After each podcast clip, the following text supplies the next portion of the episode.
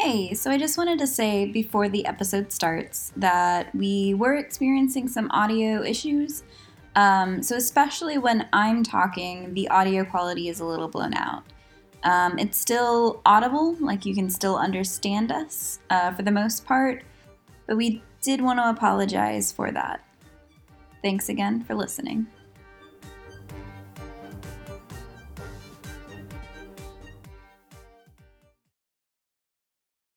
I mean, first of all, because if there's one thing we know about magic, it's that it's real. Totally.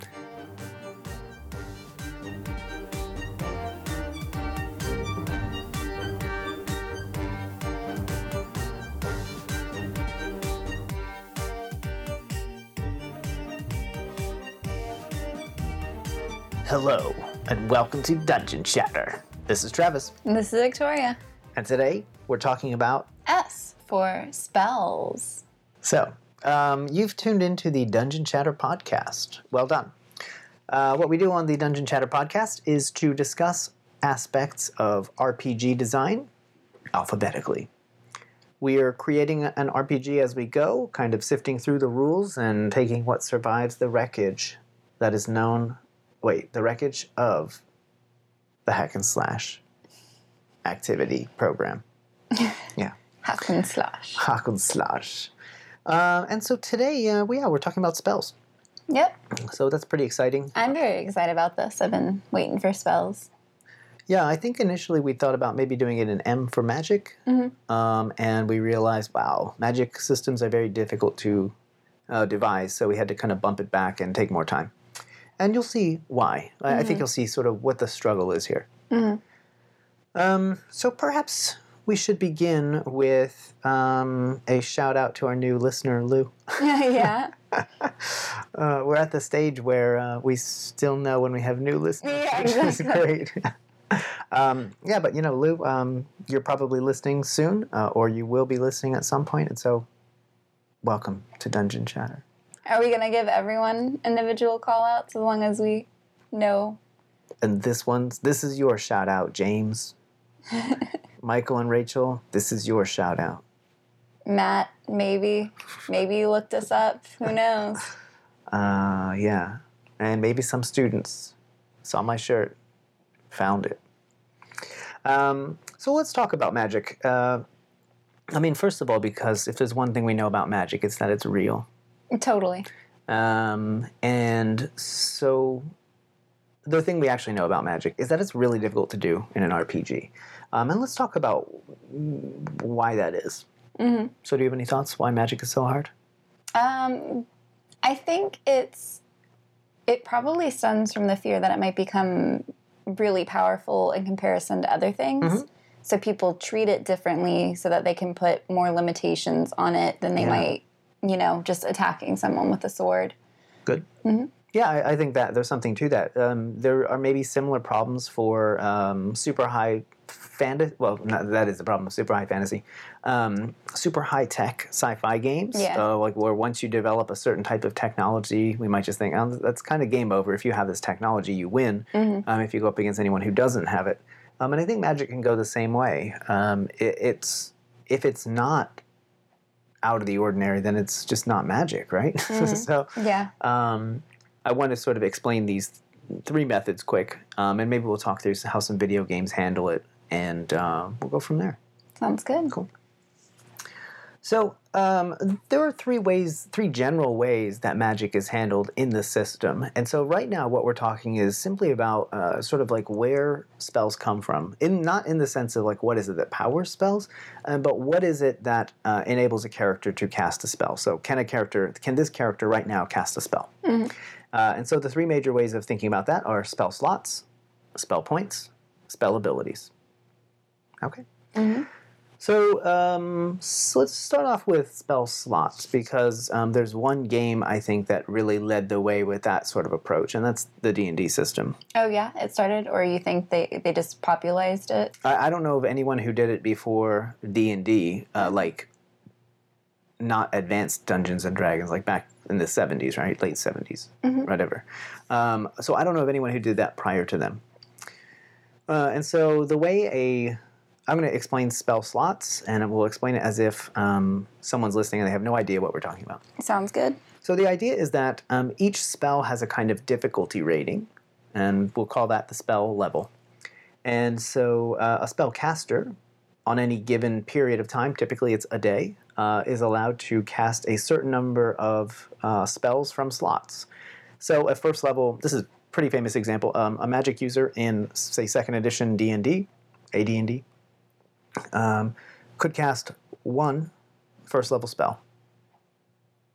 Mm. Uh, so that means they could cast zero second or third, fourth, fifth, sixth, seventh, eighth, ninth level spells, and it means that once they cast their one spell, they're done. Mm. So now they're just um, a lightly armored, um, really weak uh, person who is has like fewer hit points than, or about as many hit points as the average human being standing on the streets, right? So utterly unremarkable in just about any way, except they're probably smart. Mm. Um, and so then the, the character advances to level two, and now they have two spell slots. But in D and D, those are both first level slots. So they can cast two of the same spells or one of two different first level spells. Mm-hmm. Then they go to third level, and I think their spell list is now uh, two, one. So they get two first level spells and one second level spell. Um, and then that, yeah, that's it. So they get to cast these three spells. Um, one of them is second level. Um, you can't, and you can't play any funny business with the spell slots, right? So you can't like yeah. cast a lower spell at a higher level or anything like that. In A D and D. In A D and D. Yeah. Yeah. Uh, right. So we'll pause there. Does that idea make sense? That base idea make sense? I think so. Yeah. Um, I don't know. So just in case anyone's confused about like first level spells versus second level spells, it's like the idea is that the spells are more powerful as you increase in level. Um, yeah. So just in case anyone was confused about that concept. Yeah. Um, so that's second edition, and then um, as the like third, fourth, into fifth edition, there have been some changes to the spell slot approach. Mm-hmm. There, it's still a spell slot approach. It's just that there are flexibilities, like different ways that you can build in flexibility to the system. So do you want to talk about casting at different levels? Um, yeah, so in three point five and third and fifth edition, um, you're allowed to cast lower level spells at higher level slots. Um, and sometimes that increases the power of the spell. So I know, for example, like a famous one is Magic Missile. Um, at first level, it casts like three bolts of magic energy. But if you cast it at like second level, it's an additional bolt. So it's an additional bolt on top of the three that you get at first level for every level higher you cast it at. But a lot of spells don't do that as well. So I think like Disguise Self is second or third level, uh, a second or third level spell. But if you cast it at like fifth level, you don't get to increase the potency of your disguise or disguise more people or anything like that. You're, it's mainly in that case would just be used if you've used all of the spell slots that you've already, like that you have at that level and you still need to cast it, you would waste a higher spell slot. Um, because it doesn't like break down, like a ninth level spell doesn't equate to nine first level spells. Like you can't break it up like that. It has to be, you're wasting that whole slot, which could be used for something really powerful. Good. On a, a lower level spell. Yeah, so I wanted to say two things about this, right? So two different little wrinkles here. So in second edition, um, there are some spells that do scale on their own. Um, mm-hmm. So if you cast uh, Magic Missile in second edition, um, and you this gets a little bit complicated. If you're a first-level spellcaster and you cast Magic Missile, um, in second edition you're always casting it as a first-level spell, but you might not be a first-level spellcaster. Mm. So a first-level um, spellcaster's first-level Magic Missile spell is shoots out one bolt and it does one die four plus one. Okay, so two to five damage. Um, a third-level spellcaster casts it as a first-level spell, and it does two bolts. Mm-hmm. So two to five twice. Um, and that goes at, at thir- level one, three, five, seven, nine. So uh, as, at caster level, uh, so as you, as a caster, increase to level nine, the spell itself increases. increases. So you never have to cast it on a higher level spell. It just gets more powerful. Mm-hmm. And there are a lot of spells that do that in D and D. And most of the offensive spells and, and some of the curing spells do something like that. So the offensive spells like Fireball, when you first get it, you're a fifth level caster. It's a third level spell. It does five die six, so five to thirty damage. Um, but you can that spell continues to increase as your caster level increases up to tenth level when you cast it at ten die six. So mm-hmm. whatever, ten to sixty. Um, and so you're saying that it, it's there's a wrinkle that's different mm. in um, three, three and a half, five, which mm. is you can cast. There are certain spells that can just be cast at a higher level, and they give you extra cool bonuses. Yeah, and I think I don't know. We haven't talked about cantrips yet, but I'm pretty sure we've mentioned them on the show before. But D and D has cantrips that are like that, mm-hmm. where if you have the cantrip at, at a lower level, it's weaker, but at certain levels, like the power mm. of that cantrip will increase, but it's still a cantrip. Um, and for those of you who don't know, cantrips are like D and D calls them zero-level spells. So they're spells that um, don't use spell slots, so you can do them as many times as you want in a day. Um, but they're generally pretty weak uh, is the sort of trade-off. It's the idea is that they're so easy that um, like it doesn't take anything away from the, the spellcaster to, to cast those spells. Yeah, so um, and this is terminology that's now specific to, I don't know what edition that started in, three and a half or four. Maybe. Um, I don't know. So I, in third edition, know. there were zero-level spells, um, in uh, now and the, and you still had spell slots for them. Mm-hmm. Uh, now a cantrip is yeah, just a spell you can cast as many times as you want at zero level. I think it's considered. Mm-hmm. Um, but cantrip used to be a first-level spell, a specific first-level spell in D and D. So things have. That terminology might be confusing to, well, maybe not, right? So if someone was playing second edition, they probably, eh, maybe not, but they, the grizzled vet uh, might have, be accustomed to like first or second edition rules, and now there are new rules. So we'll just kind of, we'll just be clear about what we mean when we say cantrip. I'll just call them zero-level spells, um, and then you can call them cantrips. Uh, yeah, I'll probably call them cantrips. Okay. Um, yeah, good. And you covered the other interesting piece here, which is like, why would you ever cast a spell at a higher level um, if it doesn't give you any additional awesome goodness, and it's just uh, might be convenient because it's the only spell slot you have left, and you need something. Mm-hmm. So if you have um, a fourth-level spell slot left, and you've cast your fly spell for the day, so you can't fly anymore. Um, then you cast it at a fourth level spell, and you're like, well, I, I burned a four level level four spell, but presumably to save your life or something. Mm-hmm. So, yeah, so uh, that was good. So those are spell slots. Um, do you want to talk about pros and cons now? Pros and cons of Just spell the, uh, slots? Yeah, having spell slots in games. Uh, why don't we give them all of the options, okay. So that way we can compare them to each other. Cool. Um, so the next system is spell points. Um, and so if you play a game like... Oh, oh sorry, spell levels, an, a famous um, R P G uh, video game, is like the Might and Magic system. Um, and Might and Magic even has a famous spell in there that is one of those spells that, as your level increases, the spell becomes more powerful. And it's called uh, Power Cure. Uh, so I think it heals like one d six damage, but as your level increases... Um, you don't have to cast it at a higher level. You still cast it at first level. Uh, but your caster level, this is so complicated, right? So yeah. the spell level versus the caster level. The spell level always remains level one. Caster level increases up to two hundred. So when you cast a power cure at level two hundred, it does two hundred times one d six to heal people. Holy shit. It just takes a bunch of gems to cast, so it makes sense less sense to use that later on. So the cost increases too with uh, yeah, it's level? Just not in terms of... Yeah, it's complicated. Okay. But yeah. This is why magic is difficult, right? Yeah. So in trying to come up with nuance, system nuance, which is something we'll talk about, um, yeah, it gets complicated. Yeah. All right, so spell points, um, this is where you just have a pool of points, and you cast spells from that pool, and depending how powerful the spell is, uh, you have to use a certain number of points. And if you've played games like uh, just about any R P G, any um, video game that has like normally like a blue bar for mana or magic points, mm-hmm. um, you, as long as there, as there are points in there enough for you to cast the spell, you cast the spell, and then the mana is depleted, and then it kind of recovers over time or whatever. Those are spell points, right? Yeah. So it's the same idea. Um, and so you can do them as number. I take it you have to do them as numbers. I don't know how else you would do them, but maybe not. You can do them as numbers. Spell, like uh, every spell costs a certain number of points. Oh, I see. Yeah. I so you see. Need some kind of metric to make sense of what's going on. Yeah. Uh, Michael Jackson's Moonwalker had a metric. I don't know if there were numbers associated with it. But the, the video game. Okay, yeah, sorry. Yeah, yeah, yeah. The longer you held the button, the more magic you would spend to do stuff. I take it there was a point conversion in there somewhere. So um, what's the game that we talk about a lot? People, I always play by crouching around and going around and... shooting stuff. Um, it's Skyrim? Yeah, so Skyrim, right? Yeah. So Skyrim is a mm-hmm. um, a point-based game. Yeah. Uh, so uh, Final Fantasy games also use mana specifically. Mm-hmm. Uh-huh. Oh, yeah.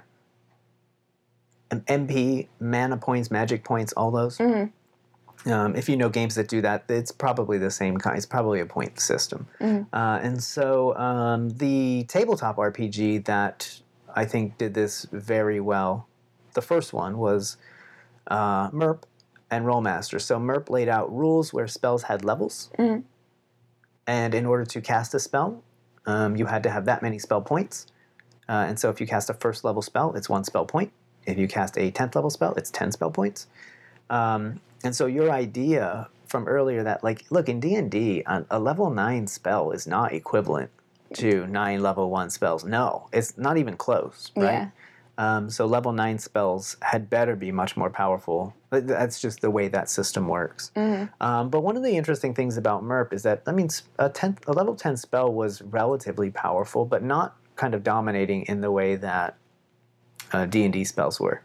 And Rolemaster tried to I think Rolemaster always did some interesting stuff, uh, which tended to be, we'll just take this really complex game and make it more complex. Uh, and so you, um, there were like level, I think up to level fifty spells uh, in Rolemaster. Um, and so a, a level fifty spell probably is fifty times more powerful uh, than a level one spell. And again, to, in order to cast a spell in Rolemaster, you have to have that many spell points. So a level fifty spell is fifty spell points. Mm-hmm.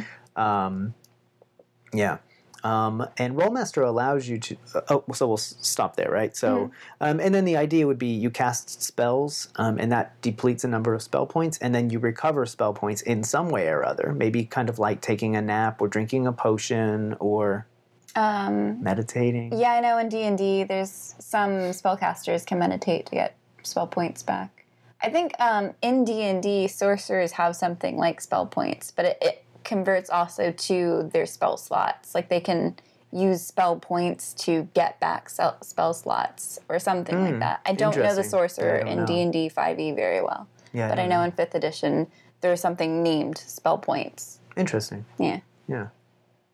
Well, there you go. Yeah. But yeah, and, and by the way, yeah, so these systems don't have to be standalone. They can be converted in some ways. And I think um, once I lay out the next one, you'll see that they've been combined often in D and D, right? So even if spell slots with spell points is new in D and D, um, spell points and spell abilities is not. So mm-hmm. And they call them in D and D spell-like abilities back in the day, but they're just spell abilities, right? Mm-hmm.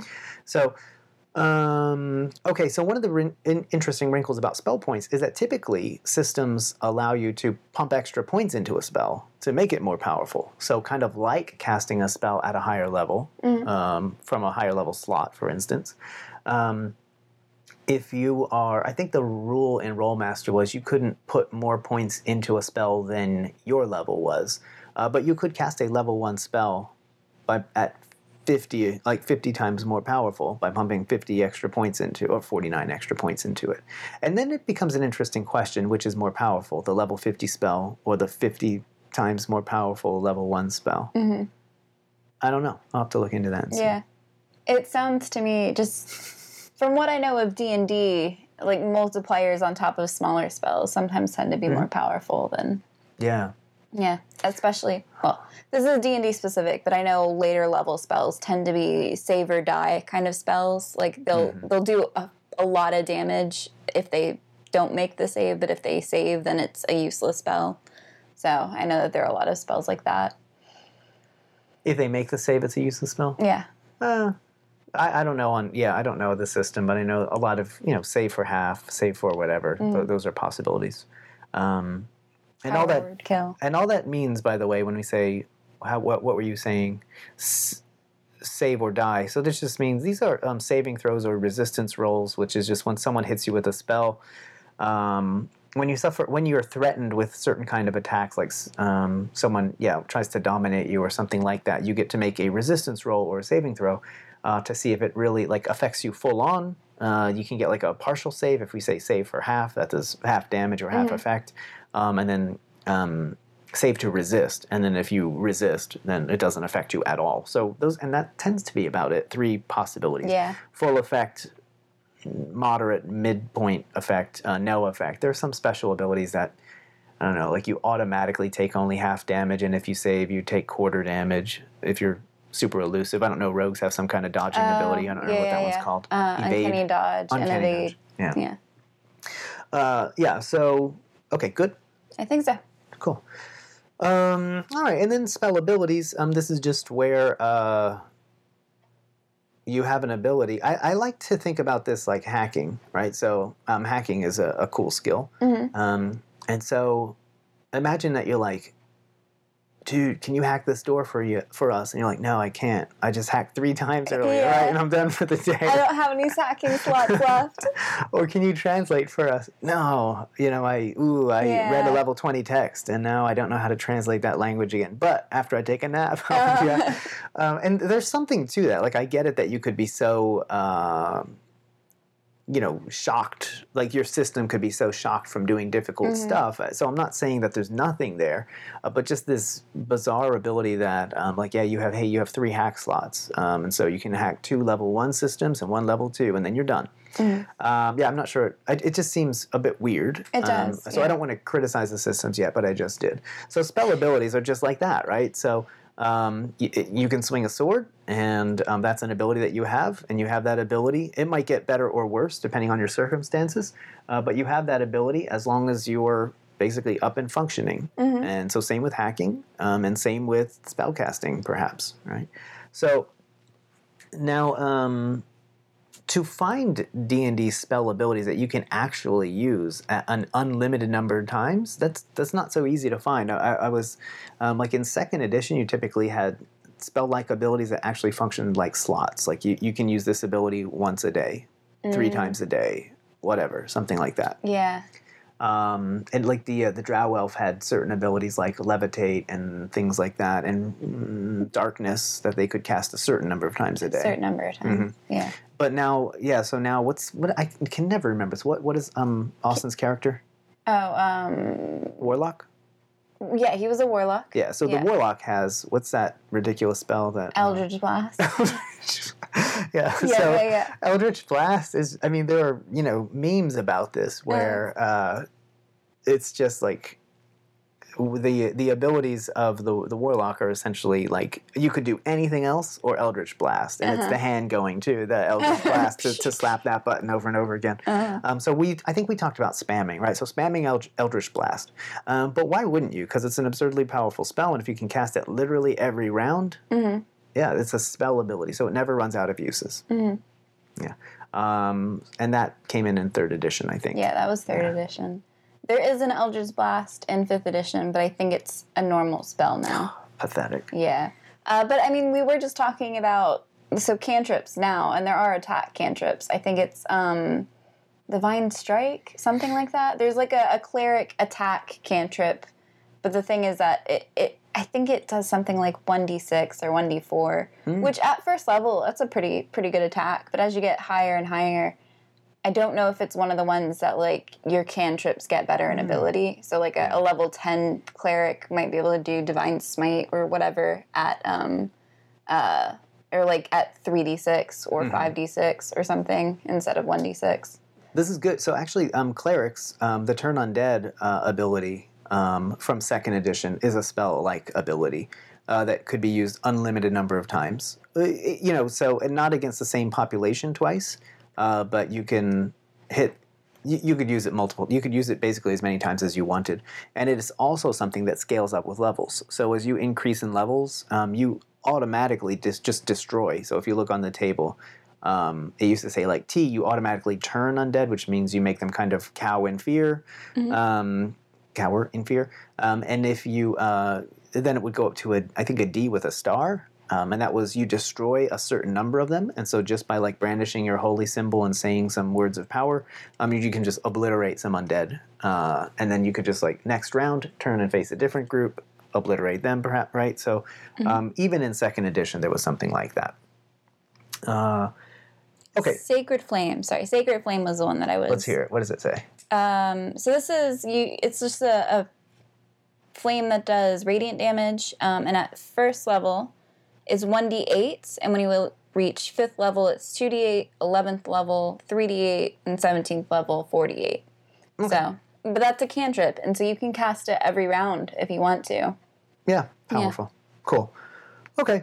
Um, so there you go. So that's one that um, is a zero level spell ability, um, but its power increases. Mm-hmm. So that's kind of cool. Yeah, yeah, so that's a clear combination of these general systems we're talking about. Mm-hmm. Um, all right, so in my mind, we've talked about the spell slots, we've talked about spell points, and we've talked about spell abilities. Are they all pretty clear? Uh, I believe so. Okay. Now let's talk about um, three wrinkles, uh, and the three challenges. We can call them that. So the first one is, uh, and, and remember, challenges can sometimes be overcome. It's just a question of um, how grave a challenge do they pose, and what does that require of you in order to overcome the challenge. Uh, so the first one is um, the problem of spent points, right? Mm. So, um, or spent spells, maybe we could call it. Uh, it's most severe, I think, in the form of that level one wizard in D and D, right? Mm-hmm. So you, you're, you're spent after one. You cast one spell in the day, mm-hmm. um, and just given the kind of character that you are, uh, now you have only the weakest weapons available to you. You're the least likely character to score a hit. You have the worst armor. You have the fewest hit points. Mm-hmm. Uh, and so essentially the party has to protect you the rest of the time.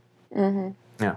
Um, and now some people might say, well, that's only at first level. They become more powerful over time. That might be true, but there's not... Um, yeah, so this... I don't want to get too far off topic, but um, there's not a time in which you have to spend the vast majority of your adventuring time shielding one party member based on their class. Even rogues um, can do enough damage in combat and have decent armor and dexterity that they can they can pr- they're not going to be frontline fighters all the time, but some of them can. Um, so and it's not like this ever happens to anyone else.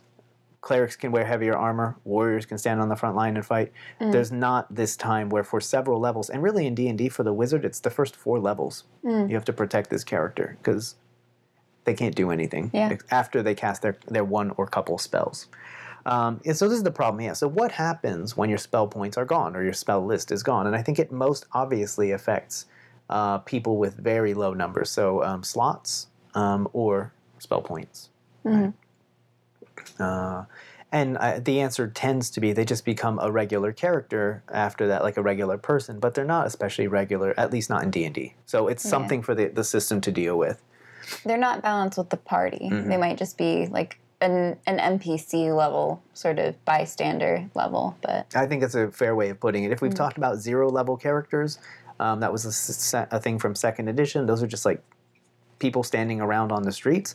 Um, the wizard without spells at levels like one and two is like that. Mm-hmm. So, um, okay. So I think it's the biggest problem for D and D second edition, uh, but it might be a problem for other spell slot games, um, especially once you run out of lower level spells and now you're thinking, I have to cast a spell, I'm going to have to use my higher level spell here, right? So you might end up burning higher level um, spell slots. Mm-hmm. Yeah. Yeah. And then burn through spells more quickly than you would have to otherwise if you were using a point system. Mm-hmm. So if you were using, so maybe we should switch over and talk about well, points here. Mm-hmm. Um, so if we're if you were using a point system, then if you use like a one spell point, and then one spell point, and then one spell point, and then one, I think in M E R P uh, you could start off with uh, four or five spell points at first level. Mm-hmm. So at least that's four or five spells, uh, which is better than one. Yeah. Right? Um, but you know, not a lot better. Yeah. Well, maybe it is. I don't know. I don't know. Yeah, I don't know. So. Uh, yeah, so both of those offer the opportunity of running out of uh, spell abilities just by, or spell spells just mm-hmm. by using your points. Um, is that a problem? It just depends, right? Uh, so yeah. they're the only one who has to really, uh, spellcasters are the only one who has to kind of balance um, using up, like, consume. It's not like, again, it's not like the fighter uses up their toughness. Mm-hmm. I mean, they have hit points, right? But they don't have just this fighting yeah. ability. And uh, rogues... Um, rogues have spell-like abilities in D and D in that they can, like, s- hide in shadows, sneak, pick locks. And, and again, it's not like they're like, I can't pick that lock. Yeah. I just did it twice today. And it's like, no, you don't lose that uh, ability. Uh, so um, it's mostly spellcasters. I don't talk as much about clerics in second edition, ha- clerics having this problem in second edition, uh, because they had bonus spells based on high wisdom, and we always played characters with decent scores, so they might start off with like three spells in a day, which again is a hell of a lot better than one spell. That's and, really, yeah, they're yeah. they're also, they can do damage when mm-hmm. they're out of spells. Yes. Like they're they're very powerful kind of characters. And in second edition, they only required fifteen hundred experience for second level, as where a wizard required twenty-five hundred. So you, we talked about this, like you would find yeah. your cleric is level three when your wizard is level two, and the cleric would be so much more powerful mm-hmm. than the level one wizard. And I think we also talked about like like wizards had less chance of getting experience, like in certain ways of playing yeah. experience. Yeah, in certain ways, yeah. So it was even harder for wizards to get the experience they needed. Yeah. Yeah. If you so uh, this go, probably goes back to E for experience, right? Yeah. So if so. if you um, award experience just for landing the killing blow, uh, then wizards are almost never going to land the killing blow unless yeah. they purposely wait and hold their spell to kill that thing and steal a kill from someone else. Yeah. Just so they can level up. Yeah. So those are you know those are system problems. Like th- those are specific game problems, I guess I should say. Mm. Um, so spell slots just poses the problem of. Well, let's think about the, uh, let's think about spent points. No, let's let's talk about what I'll call system nuance. So the first one, the challenge is spent spent spells. Like, what do you do once your spells are gone? Yeah. Second one is system nuance. So what spell slots requires uh, is that now you have to devise a level of spells, right? So you need, here. here's a first level spell, here's a second, here's a third, here's a, right? Mm-hmm. So you have to come up with this whole different piece of machinery that, that there isn't a kind of comparison piece for. It's not like you pick up a sword and like, this is a level seventeen sword. Um, like like often happens in, in video games, right? Yeah, like you yeah, can't, yeah. this weapon's too powerful for you. You can't use it. Mm-hmm. I don't know that. Yeah, that sounds weird to me, but whatever, right? So that's, that's not the point here. Um, it's just, there's no such thing for other... other things except for spells like that, that that's just way too powerful to you for you to use so you way too powerful for you to use you can't cast a second level spell if you have only a level one spell slot spell slot so are you talking about known spells or was that a different sorry no no no so you need to come up with a metric to uh, tell us what mm-hmm. where what kind of slot is this yeah or you don't in mm-hmm. which case, like, hey, you can cast one spell today. Okay, I'm going to cast um, the most powerful spell there is and just, like, end the world. And you're like, oh, well, you can't do that one. So um, yeah. and then we, so we need a metric for it. This is the major problem just of a magic system. This is not a special problem uh, for one of these approaches. We need a metric. And with slots, then you have to kind of spell them out into levels. Yeah. Right? Oh, by the way, with points, you need a point cost. Yeah. Which might not be the same as levels. So Merp and Rolemaster, I think, are good attempts to get points converted into levels. Um, but that game, uh, Mage, uh, the Ascension, we remember we looked at, uh, I, I was telling you about the, their magic system. Oh, yeah, yeah, yeah, the the one. I don't think we ever mentioned that on a podcast. You want to mention the that one spell that we found? That was hilarious. Do you remember it? Oh, I don't remember. Oh, uh, was it Set It on Fire Later? Set yeah. It on Fire Tomorrow. yeah. Uh, I think we found this on Reddit. So we... Um, So, look, let me give you the third challenge really quickly, and then okay, it'll make okay. sense here. So, well, so system nuance, right, uh, is just the idea that um, there are already rules in place for doing so much stuff in an R P G, and then magic comes along and you think, uh, okay, we need different rules for magic. So the system nuance idea is magic is its own system, its own minigame, if you go back and look, look at M for minigame? M, M for minigame. M for minigame, right? So magic could become its own system. And the the third challenge is what I call the toggle, right? So it's your, you know, your um, kind of turning a switch back and forth, thinking about simplicity versus how cool can you be, right? Mm-hmm. So how cool can the system be? Um, and Mage the Ascension, I, I think, says, yeah, we don't need uh, this simplicity stuff, right? We'll just make a really cool magic system. That's the name of the game, mm-hmm. right? Um, it's all about magic using. Uh, and so they have a fantastic, complex magic system. Mm. That's what the toggle is. So how do we fight back and forth between these two? So where do we put um, the difficulty versus the complex? Uh, yeah, I guess the ease versus the complexity, right? Mm-hmm. Um, and again, you want complexity for either like reality's sake, like for realistic simulation's sake, mm-hmm. um, or for um, just coolness, right? So yeah. cool factor. Uh, so... I'm going to take a really quick pause and just think about, remember we looked at that D B Z? Do you remember the D B Z role-playing game, uh, Fusion R P G? I don't remember anything about it. I remember knowing it exists. I mean, I as I recall, there were these spell abilities that you could do, but you could power up. And so, you know, when you watch an episode and it's twelve minutes of powering up, that might be, let's just say every round that you power up, um, you're able to put more points into a spell. This is the equivalent, right? Mm-hmm. Uh, and so in round one, you can put, I'll just throw out a number. Um, you can, as many as you are level. So let's just say you're a level five spellcaster. You're like, in round one, you can pump five points into it. In round two, you can add five more. In round three, you can add five more. And let's just suppose you have twenty points. So after four rounds, like you pump, you save up and pump all your points into this one skill. This is really cool, I think, right? So in like, so in, in the party, people are like, oh man, we got to protect the spellcaster because as soon as this, this spell gets out there, it's going to devastate people. That's really cool, I think, right? So you're uh-huh. protecting this spellcaster, and then they unleash this just absurdly powerful spell. Um, that's really cool, but it becomes more complex now because now that system has to allow you to pump up to twenty points into, a, you know, four times more points into a spell. And so what what does that do? Yeah. Um, all right. So spent spells, system nuance, and then that toggle, just thinking back and forth about these things. Mm-hmm. Uh, so...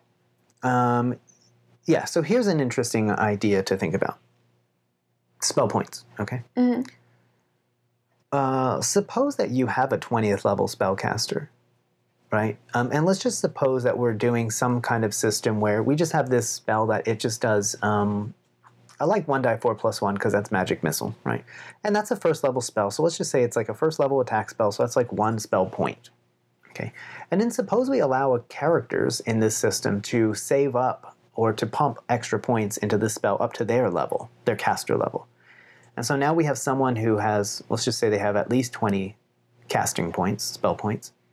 And so they want to cast Magic Missile as a twentieth level spell. Mm-hmm. And so now their spell does twenty four-sided dice plus twenty. Okay? Mm-hmm. Uh, so that's what, forty to one hundred damage. Um, even at that point, Um, that's one spell, and then that's twenty points gone, right? Um, and a, a twentieth level warrior can probably do about that damage in a normal round without having to pump any extra points into it. forty to one hundred? Yeah. I mean, maybe. I, I mean, As I have one, characters I don't, I don't who know can. What, what, are you saying twentieth D and D or twentieth yeah. Merc? Or? twentieth D and D, well, whatever. So think about, that was a like a, that was a fake spell I made up. Like mm-hmm. that was a second edition spell that I made up, right? Yeah, yeah, yeah. Yeah, my um, I have a warrior uh, who's only twelfth level, thirteenth level in D and D, and he can probably hit for like seventy damage in a typical round, mm. maybe more, right? Um, not doing anything special, just swinging long swords a couple times, mm. uh, three times. So now the the right if if magic is supposed to be this really cool thing, then you have to allow people, or the challenges or the temptation is to allow people to do really cool stuff with it. But mm-hmm. then the system just has to get more complicated. Yeah. That's what I mean by the toggle, right? So just keep, oh, it's um, every spell is just the same, right? Mm-hmm. Um, it's like, um, here's a sword swing, but next round I'm going to do a sword swing. And there's not a lot of nuance there. Like there might be maneuvers that you can do, mm-hmm. um, but it's always just swinging a sword. Mm-hmm. Uh, and so, and you can swing a sword this round and next round and next round and next round and not worry about, uh-oh, I used all my sword swings for the day. So this is the, the major challenge with magic. Mm-hmm. Okay, so let's, we'll pause here and take stock. Okay. Do all the challenges make sense, right? So what happens when we have um, spent spells, right? So they're gone now. Mm-hmm. Um, now, one, shall we talk about some possible responses here? So one possible response to the spent spells is just like, yeah, that's right. So you're a magic user, um, and if you, or you have magic abilities, um, and if you use those abilities, then you're gone until you get them back. And that can be done really well in some games. Like I think it was done well in um, Stranger Things. I think that um, Eleven using her magic and like losing it for a while, that's done really well. Mm-hmm. Um, yeah, I, I, I think that works well. So the problem isn't a spell, um, it's not the whether you're doing spell slots or points or abilities, um, it's how does the system handle the problem of running out of points. Mm-hmm. Yeah. Okay. I'm going to be honest, I'm least concerned about spells, the spent spells. I don't think that's an especially huge problem. I think just some games do it especially poorly, and that's mm-hmm. D and D second edition, um, especially low levels. System nuance. Yo. Yeah. How many spells can you remember offhand, um, like uh, the following components? What level they are, the area of effect, the duration, the range, the um, material, com- like what components do they have, casting uh, time? Mm, none. Yeah. Yeah. Uh, and so now it's been a long time since I played second edition, and I take it that back in the day I knew a lot of those rules, but I can't remember. I can remember literally none of them. I can remember pieces of rules. Mm-hmm. So like I know Magic Missile, the casting time is an action, and duration is just one round or mm-hmm. uh, instantaneous, instantaneous. Actually, I think it is. So I know like. Those pieces, but like components, like I don't know. Uh, I don't. Have we talked about verbal somatic material? Mm, because I don't, I don't think we need to. We're planning to talk about that this episode, but like so stuff like that. that so I'll pause and just say that's a cool system nuance piece, right? So, um, do you need to say things? Do you need to move your body in some kind of way? I mean, do you need some kind of material component? That's a really cool piece. Mm. Unfortunately. In most groups I played in, that you don't play with them. Yeah. Right. So, um, because really, it's yeah. super limiting. Yeah. Like, yeah. Because they normally in D and D and Fifth Edition, um, it's either you have to just own the piece and have it with you while you're casting the spell, or it's like a high cost, mm-hmm. like fifty gold when you're a level one, or like thousands of golds when you're, you know, a higher level. Like yeah. they're they're set to be very. Uh, A diamond valued at at least ten thousand gold pieces, I think, is the material component for one spell in yeah, D and D. Yeah, yeah. And it's not an, I don't think it's a ninth level spell either. Like a, no, no, it's no. just like a... No, that's a pretty... Yeah. That, that sounds like a sixth or seventh level spell. Like, that's not that yeah. bad. Yeah. So that's those. That's one of those cases where sometimes there are rules that sound so cool. And you think, oh, yeah, this is how spells should be. And mm. then... people end up not using them. There are some others that I think are really interesting. Um, encumbrance sounds really cool. Uh, you're just carrying too much yeah. stuff, and then people just like, look, as long as you're under um, your weight allowance, you can just sprint at full speed. So mm-hmm. yeah, you can carry six hundred pounds and sprint at full speed, just because it's too much bookkeeping for most people, I think. Yeah, yeah. It's just additional stuff. Uh, so if a lot of what you're designing in your R P G, in your magic system, ends up just being stuff that people won't use... yeah, maybe you don't need it. Maybe it's just an optional rule then. Mm-hmm. So I like material components, for instance, as an optional rule. And I like giving people bonuses uh, to spells if they do verbal and um, semantic components or somat- somatic components. You're saying if the player acts it out? Yeah. Okay. Yeah, I like that. Yeah. Wow. I like that. This is edging on LARP, Daya. No, no, no. Think about when... Fireball, um, fireball, fireball. I think you mean... lightning bolt. Light, oh, it was lightning bolt. uh, well, where's why not allow people to do that? And if they want to do it, and if we want a game that's fun and exciting, people do it. Oh, we want a game that's fun and exciting. Okay. Yeah. What's yeah. on LARP? Nothing. I'm just saying this is extreme. Uh, let the record show that Victoria talked trash about LARPers in episode S. For yeah, I'm the one who edits these. Oh, I can yeah, edit this enough. out. um, I'm sure it might be LARPy. Um, yeah. Yeah. Yeah. All right. Good. So, Toria. Father. What is, is our pitch? I'm not quite sure. Yeah. I, I think we've gone back and forth, and yeah. I think it is spell points or no, no, no, spell abilities. Yeah. See, uh, so um, I, that's fair, right? So um, it's mostly a spell abilities approach because I, I just find that hacking example so compelling, right? Mm-hmm. So, um, but spell points in a sense, right? So um, we have settled on this measure that is known as strain points, right? Uh, now. Full confession, this can be part of the hack and slash. We have not worked out the mechanics for this at this point. So, not not fully. Yeah. Yeah. And, you know, saying not fully might be going too far even. So okay. um, this is uh, some kind of infantile ideas at this point, right? So um, I really like the idea of spell abilities. Mm-hmm. Um, but two problems suggest themselves, right? Um, so one of them is um, how how are we going to resolve spells? Right, mm-hmm. so so spells have to have um, this this kind of measure, right? We so we have to have a sense of how powerful a spell is, which means that we need something like, I mean, ideally like one measure, which is would be like a spell level. So mm-hmm. uh, this is a level nine spell, mm-hmm. um, or maybe multiples, right? So for um, if you think about it in terms of an attack, which we already have rules for, um, every attack has an offensive modifier and a force, right? Uh, and so the offensive modifier is how likely we are to land a successful blow, and then the force is how much damage is that going to threaten when we do it. So um, I could see us settling on two metrics, mm-hmm. right? Um, or one metric, right?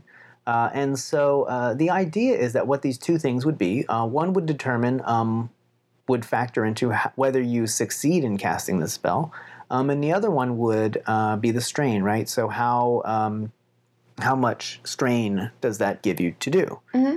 Uh, and so this idea of strain, so we need at least at least one metric here, but possibly two, right? Mm-hmm. Uh, and so the idea would be that um, a more powerful spell should in general be um, more difficult to cast and more likely to strain you. Mm-hmm. And weaker spells should be more likely to succeed and less likely to strain you. Yeah. Yep. It's starting to sound like we're going to need a third mechanic, though, which is how big of an effect and different types of effects. Yeah, so, uh, but I... Yeah. I No, I think that that can all be put into um, the characteristics of, like, we could call it, like, the magnitude of the spell or the whatever, right? Okay. Does, does that make sense? Yeah. When I say how powerful it is, I see, right? So you mm-hmm. might be thinking that this just means, like, how much damage does it do? Yeah. Um, well, yeah. If it is a damaging spell, mm-hmm. how much damage does it do? Yeah. Yeah. Um, so not necessarily. Okay. Yeah. The magnitude of a spell. And, again, if that sounds ridiculous, I mean, it... Maybe it is, right? So to to have one, I was just thinking like um, we already have rules for various weapons. Mm-hmm.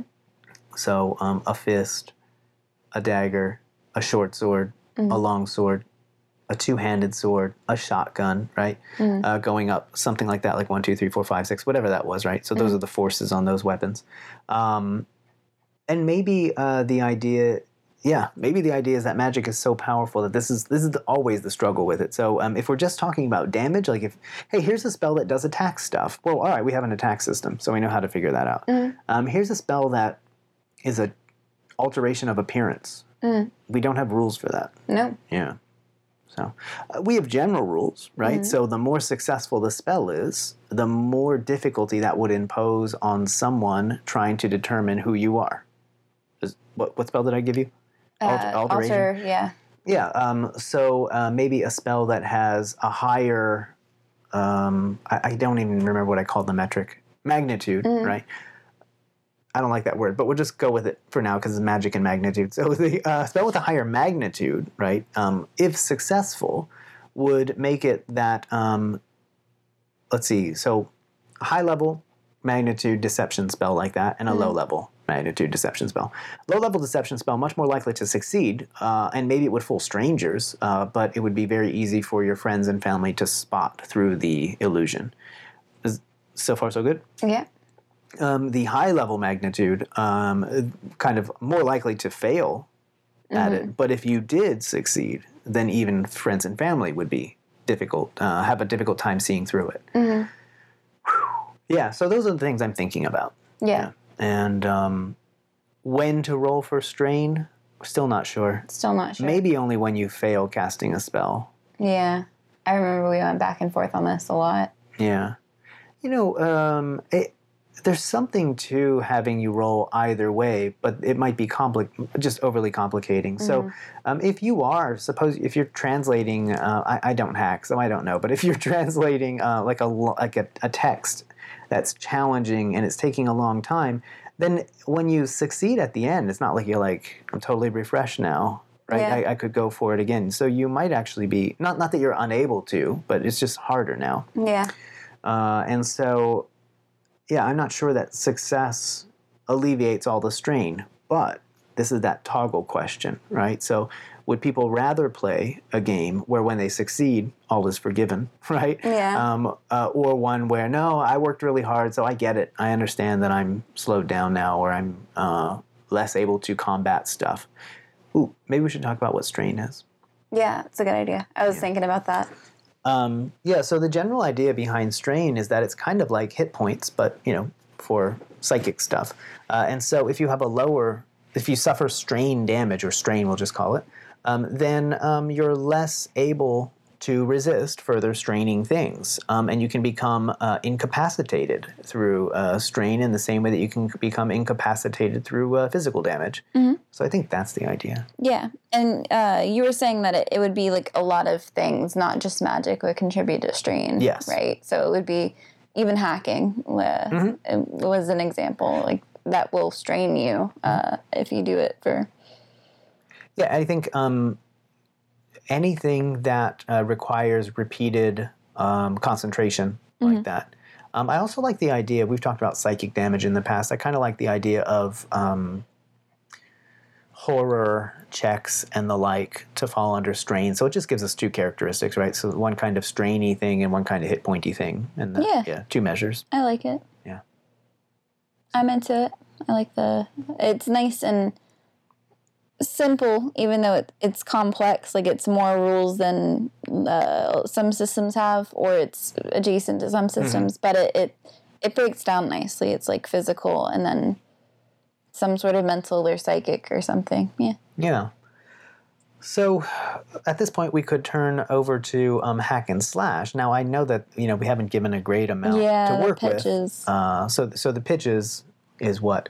Um, so we like an abilities-based thing that incorporates strain. So um, it's abilities but with limitations, right? So mm-hmm. uh, you can't just do... I mean, it, you could just keep doing a super easy spell over and over and over and over and over again forever, probably. Mm-hmm. Um, one hundred million times in a day, uh, depending on the casting time. Um But uh, you could also limit yourself by trying to cast difficult spells. And there's good reason why you might do that. Mm-hmm. Ooh, we have some ideas also. Remember we talked about um, like spells from the hip, I was calling them, uh, and ritual uh, ritual magic? Yep. Um, that is not something that we're ready to talk about much more than, okay. than at this point, just to say spells from the hip would be like when you're out on the adventure casting a spell and you're solo and you're doing it. But these ritual magic things would be like, you know, you and a bunch of people get together and I don't know, you take a week to commune with nature, uh, and the and the the number of people involved and, and the time spent at it makes it impracticable for taking on an adventure with you, uh, but could be way more powerful than a mm-hmm. spell that you could summon up on the spot. And maybe way less likely to cause strain because yes. you're taking so many precautions. Yes. Yeah. Yeah. And now that we have made the pitch, mm-hmm. it was a change up, um, we can move on to... Hack and Slash. All right. All right. Um, so I do have some questions. So we've talked a lot about stuff like um, the the magnitude or the power level of spells and how those are spent. But we haven't... So in our system, and a refresher for people who aren't so familiar, um, we've got a very open-ended sort of system where... people can, within reason, state the things that they're interested in learning and sort of have those apply in broad ways mm-hmm. to what they want to accomplish. So in that way, uh, what are your thoughts on, like, how how do you get to, say, casting a fireball at somebody? What sort of um, skills would you need to take in order to be able to cast a fireball um, in a world we're we're assuming it's a world that already has magic, yeah, and not like you're in a really like a, a just normal modern day setting, um, and you're like, I want to cast a fireball right now, because in our system, like, you can attempt to try to hack the Pentagon even though you've never touched a computer in your life. You've just got a really high penalty for it, mm-hmm. and are really likely oh, to fail. Yeah, yeah. So yeah. a non-magical person could attempt to blow up the whole universe yes. if they wanted to try. Yeah, this is an interesting question. So, uh, and there are two pieces to it, right? Well, mm-hmm. three. So the first one is just like, so uh, these ideas are so inchoate at this idea that we just, I don't know. Yeah. Right? All right. But, so that's the disclaimer. Um, now, two things. Um, so one of them is um, about a cool fix that someone imposes, and this is Mage. Um, and then the I'll talk about the hour specific thing. So there has to be some kind of general way of figuring out, um, yeah, what is possible, mm-hmm. right? Um, philosophers have some interesting ways of thinking about this. So roughly, if you can imagine it, then it's possible. There are lots of things that you cannot actually imagine if you really understand the concepts you're employing, that you, you just can't imagine them. So you can't imagine a square circle is just one example. Um, maybe you can exa- uh, imagine a circle... Um, circle-y or a square-y looking thing that has rounded corners, but that's neither a square nor a circle, right? Mm. Um, so you fail to imagine a square circle, mm-hmm. if that's what you think of it. Um, and so um, the thing has to be possible. It's just to say whatever you're trying to do has to be possible. Um, and maybe we should leave it up to individual gaming worlds to figure out what might be possible in a gaming world, mm-hmm. right? Um, your character has to have a way, I take it, a way of So whether it's possible in the world is one thing. So whether your character could see a way through to, to doing this is another question. Mm-hmm. And so this is part of the reason why, um, so suppose someone uh, puts level, like uh, one point in Illusionist, right? Mm-hmm. Uh, so now they have an idea of how to vanish a lot of stuff, mm-hmm. right? Um, and they put a second point in it. And now they, they can see, like, maybe they're faster and better at uh, making typical stuff vanish. And they learn some new other ways of making stuff vanish. Mm-hmm. And then when they get to level three, right? So three becomes really a, a really compelling level. So level three is essentially expertise in whatever you're doing. Mm-hmm. And I take it that um, this would be the equivalent of, um, so someone who... Um, I don't want to do hacking. I, so suppose someone has never seen a car before. I think we talked about this in yeah. D B Z two, right? So, yeah, so someone who has never seen a car before says, I'm going to drive that car. And the idea is essentially, like, you won't, because th- there's no such thing as you are understanding what a car is or that it can be driven or anything like that. Mm-hmm. Um, and uh, and adding points to it increases. So suppose someone has, like, level one in automobiles, which might be, like, I driven a car for twenty years, I've, you know, um, changed the oil, whatever. And then someone asks you, hey, um, if you can uh, change the uh, transmission in that car, I'll give you ten thousand dollars. I'll be honest. I take it that most people who have driven for twenty years and have changed oil um, can't, tra- like, change the transmission. Now, uh, they could look it up and take some yeah. time and, and all this stuff, right, and get some help um, and maybe accomplish it. Probably do a terrible job of it. Mm-hmm. Uh, magic has to work something similarly, right? So there just have to be some things, I think, that um, if you trained as an illusionist and you say, I'm going to, like, conjure a thirty-three, oh, sorry, a magical thing that consumes thirty-three ten by ten by ten cubes, oh. right? Um, and hits for, oh, I don't know what, what damage that would be. Um, it, it, something like, in our game, that would be something like, oh, man, something like a, a nine force attack, something like that, which is um, kind of absurd. Uh, so that would be something like e- the attack would be like more than two longsword attacks, right? I mean, it would just be tremendous damage. So a nine force attack would almost certainly incapacitate you immediately, right? Um, yeah. So uh, can the illusionist do that? I, I'm not at all convinced that they can. Mm-hmm. Um, but um, could they make an illusory? Uh, Fireball, yeah, of course, sure. Yeah. Yeah. Um, and so uh, one of the cool lessons, I think, from Mage... Oh, we never talked about that spell, by the way. Oh, no, yeah. we didn't.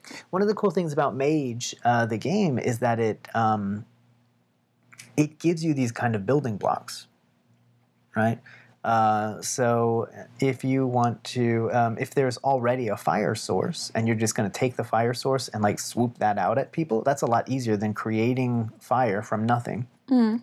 Creating fire from nothing might even be impossible in your world. I don't know. Mage fixes that by introducing this spell called Source, which is just allows you to be a source of whatever element you want to introduce. Mm-hmm. Um, so there's no fire in the setting. Fine. You're, it's, you're underwater. Fine. Then you cast Source, and now you have fire underwater, right? I guess. Mm-hmm. Right? I don't know how that... That's that one sounds wild for some reason. uh, no fire in the air, but you can make a fire. Sounds totally fine. Fire in the water. I gotcha. Uh, what if you build a little... aerated bubble mm-hmm. and then put fire inside it. Yes, that doesn't make sense. Okay. Um, okay. So how does that sound? That's a that's a long answer, yeah. right? To try to make this point that um, that this will always be a challenge with our system is that we have to come up with ways of expressing possibilities, um, mm-hmm. and and we're sticking to this roughly plus three to minus three for the range in which people should feel comfortable comfortable to play. If you get into the minus four plus four range, you should understand that that's really plus four, there's not really much sense to roll for it. Like mm-hmm. you're so, that's uh, just because of what's going on here. Suppose Victoria is wondering, like, "Hey, I'm gonna try to pet my cat. Can I do that?" And like, "Oh, you're plus five." And mm-hmm. it's like, "Well, why roll?" Yeah. Um, so you accidentally punch the cat in the face as you go in, maybe, but you don't have to roll. Um, uh, as opposed to if you hear in game, um, "Oh, what's my modifier to do?" Blah blah blah, and you hear it's minus four. That should be one of those situations where you rethink. Mm-hmm. Uh, wow, minus four, that's likely to get me, not just likely to have me fail, um, but like I might be critically failed, mm-hmm. um, or if this new category, this decisively failed, uh, which is where it's so bad, mm-hmm. yeah, that it kind of ends the scene. All right. Mage introduces a thing. They have these things called paradoxes. And I don't claim to be an expert in Mage the system, right? Mm-hmm. Uh, but the idea is that if you try to do things that kind of by the laws of nature shouldn't happen, so if you go around maybe creating fire underwater all the time, um, it creates these paradoxes. Um, and those are, uh, this may not be exactly right, right? But these are kind of forces that try to set the order right again. Um, and so maybe a character does succeed in doing something that is either eh, impossible, let's just say. I, I don't know. I don't like that word. Uh, but let's say it's something that um, violates the natural order. Like you're going around and you're bringing uh, dead people back to life. It creates this paradox, which is this kind of maybe a, um, a death, uh, like a sickness starts spreading, killing everything to set things back right. Mm-hmm. Yeah. Okay. So that's a cool way in which system rules uh, can spell uh, spill over into um, R P world stuff. Okay, how was that? Sounds good. I said there were three answers. Part one is, it's early, we don't know. Part two is, it, here's why it's so complicated. Mm-hmm. Part three is that, that mage idea, like the way that this system can spill over into the gaming world and give you more resources to work with. So that's cool. What I think. Yeah, um, sounds good. I'm trying to think of, was there anything else in Hack and Slash that I needed to bring up or wanted to bring up? Well, we already talked about them, you know, this metric or possibly two metrics that mm-hmm. we need. Um, and that's something to think about. That's that's difficult, right? So mm-hmm. skills in illusion, uh, that doesn't make you a good fireball caster. That was part of your Hack and Slash. That's a good point, right? Yeah, I remember we had talked about we had talked about magnitude before mm-hmm. and some other sort of traits yes. that might define your like magic casting stuff. And I remember we had some good ideas. Like, we were using illusion as our sort of example. Yeah. And we were talking about, like, um, uh, so, like, changing the appearance of something that is a dresser into, like, just a different kind of dresser uh, mm-hmm. would be an easier, maybe, like, a, a plus two sort of role. Yeah. Um, whereas making a whole new dresser is kind of difficult. Um, yeah. Uh So that might be like a, a straight roll, just a d twenty. Um, and then could we come up with any sort of illusionary examples? Like, I guess making yourself look like a dresser yeah. or making yourself look smaller than you are mm-hmm. might be more difficult. Yeah. And, and maybe even like to have someone at first glance, like I'm just going to stand in the corner and, you know, make myself really um, unno- like difficult to notice mm-hmm. is very different from I'm going to stand in front of this person, um, you know, and be invisible. Yeah. Might be different. Might be different. Right. So if you can already be kind of in a remote place or something like that. Um, I like the dresser example. Right. So we have a dresser right over there. Mm-hmm. Um, it's what color? I don't know. Dark brown. Dark brown. All right. So suppose someone says, I want to make it appear black. That's not even a difficult spell. Like, we could, in the real world, um, I could just, just like, turn the lights. um, Put a, a green light on it so the red disappears, yeah. Or, uh, but yeah, there are other things. I want to make a matching dresser over here. You know, that's more difficult. Mm-hmm. Make one appear just for a few moments. Okay, that's not especially hard.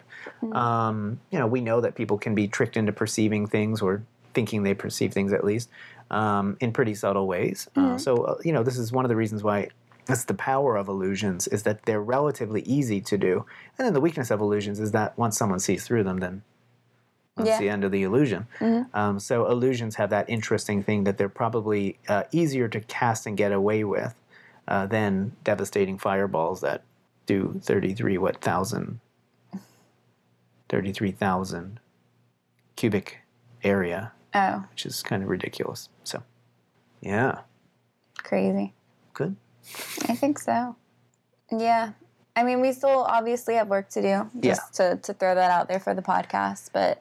Yeah. Um, I think we're at a place that we could start like testing out different ideas mm-hmm. uh, if we were to play. Yes, which is pretty exciting to me. Yeah, it was a place on. where we. Yeah, it was a thing that I had delayed the introduction of magic into our setting, and some people started unlocking magical talents, mm-hmm. uh, and so mm, yeah, now now we could try it. So see yeah. how it goes, and that would be pretty exciting. And we would report back, mm-hmm. uh, of course. Of so. course. Which so, we're we're getting pretty close, by the way. This is us. Mm-hmm. It's Excite. True. End of the alphabet's coming up. Yeah, T. Mm. Mm. Yeah, we went through... T for treasure? Is T for Travis? It? T for Travis. I think that's it. T for it. Thesaurus? T for Tiny. T for Tiny. Tiny is my cat. We're going to have a whole episode about her. Uh, T for trolls. Trolling the Trolling. game or trolls uh, in a fantasy setting. Yeah. Why not both? Um, yeah. Something to think about. So there are a lot of good episodes or a lot of good things we could think through on T. Mm-hmm. All right. Um, so shall we recap? Sure. Um, so this has been about spells, um, and in particular about a spell system. So um, spell systems that use slots, um, or spell systems that use points, or that view spells as abilities. Um, and we talked through three kind of challenges, um, the spell points, or sorry, the spent spells. Mm-hmm. So what happens when your spells are gone? I'm not especially worried about spent spells as a system problem. Um, it's a specific problem for like one game that I know of, like D and D. Mm-hmm. And other than that, no biggie.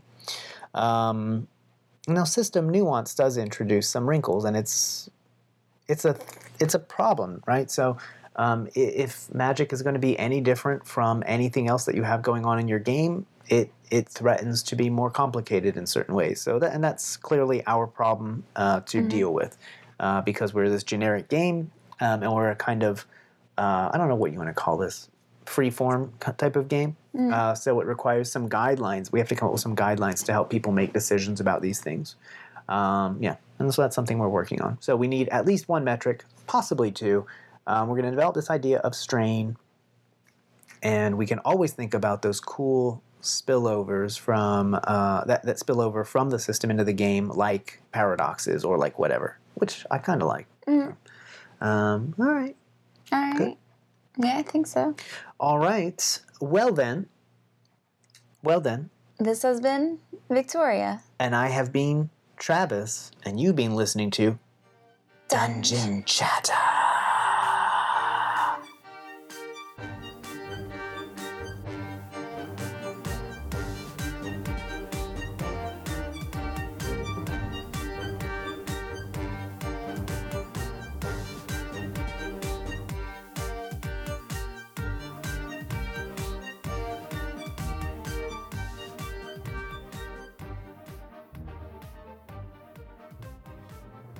Hey there, thanks for listening to episode nineteen. If you want more Dungeon Chatter, please check us out at dungeon chatter dot com or follow us on Twitter at, at dungeon chatter. And if you liked our show, it'd be super cool if you left a review on iTunes and told your friends who are also into R P G stuff, or maybe curious about R P G stuff, or maybe completely indifferent to R P Gs entirely, but you think might still enjoy this. We definitely appreciate it. Our next episode, T for Treasure, we'll be out in two weeks on Monday, October seventh, so we hope to see you then. Thanks again for listening.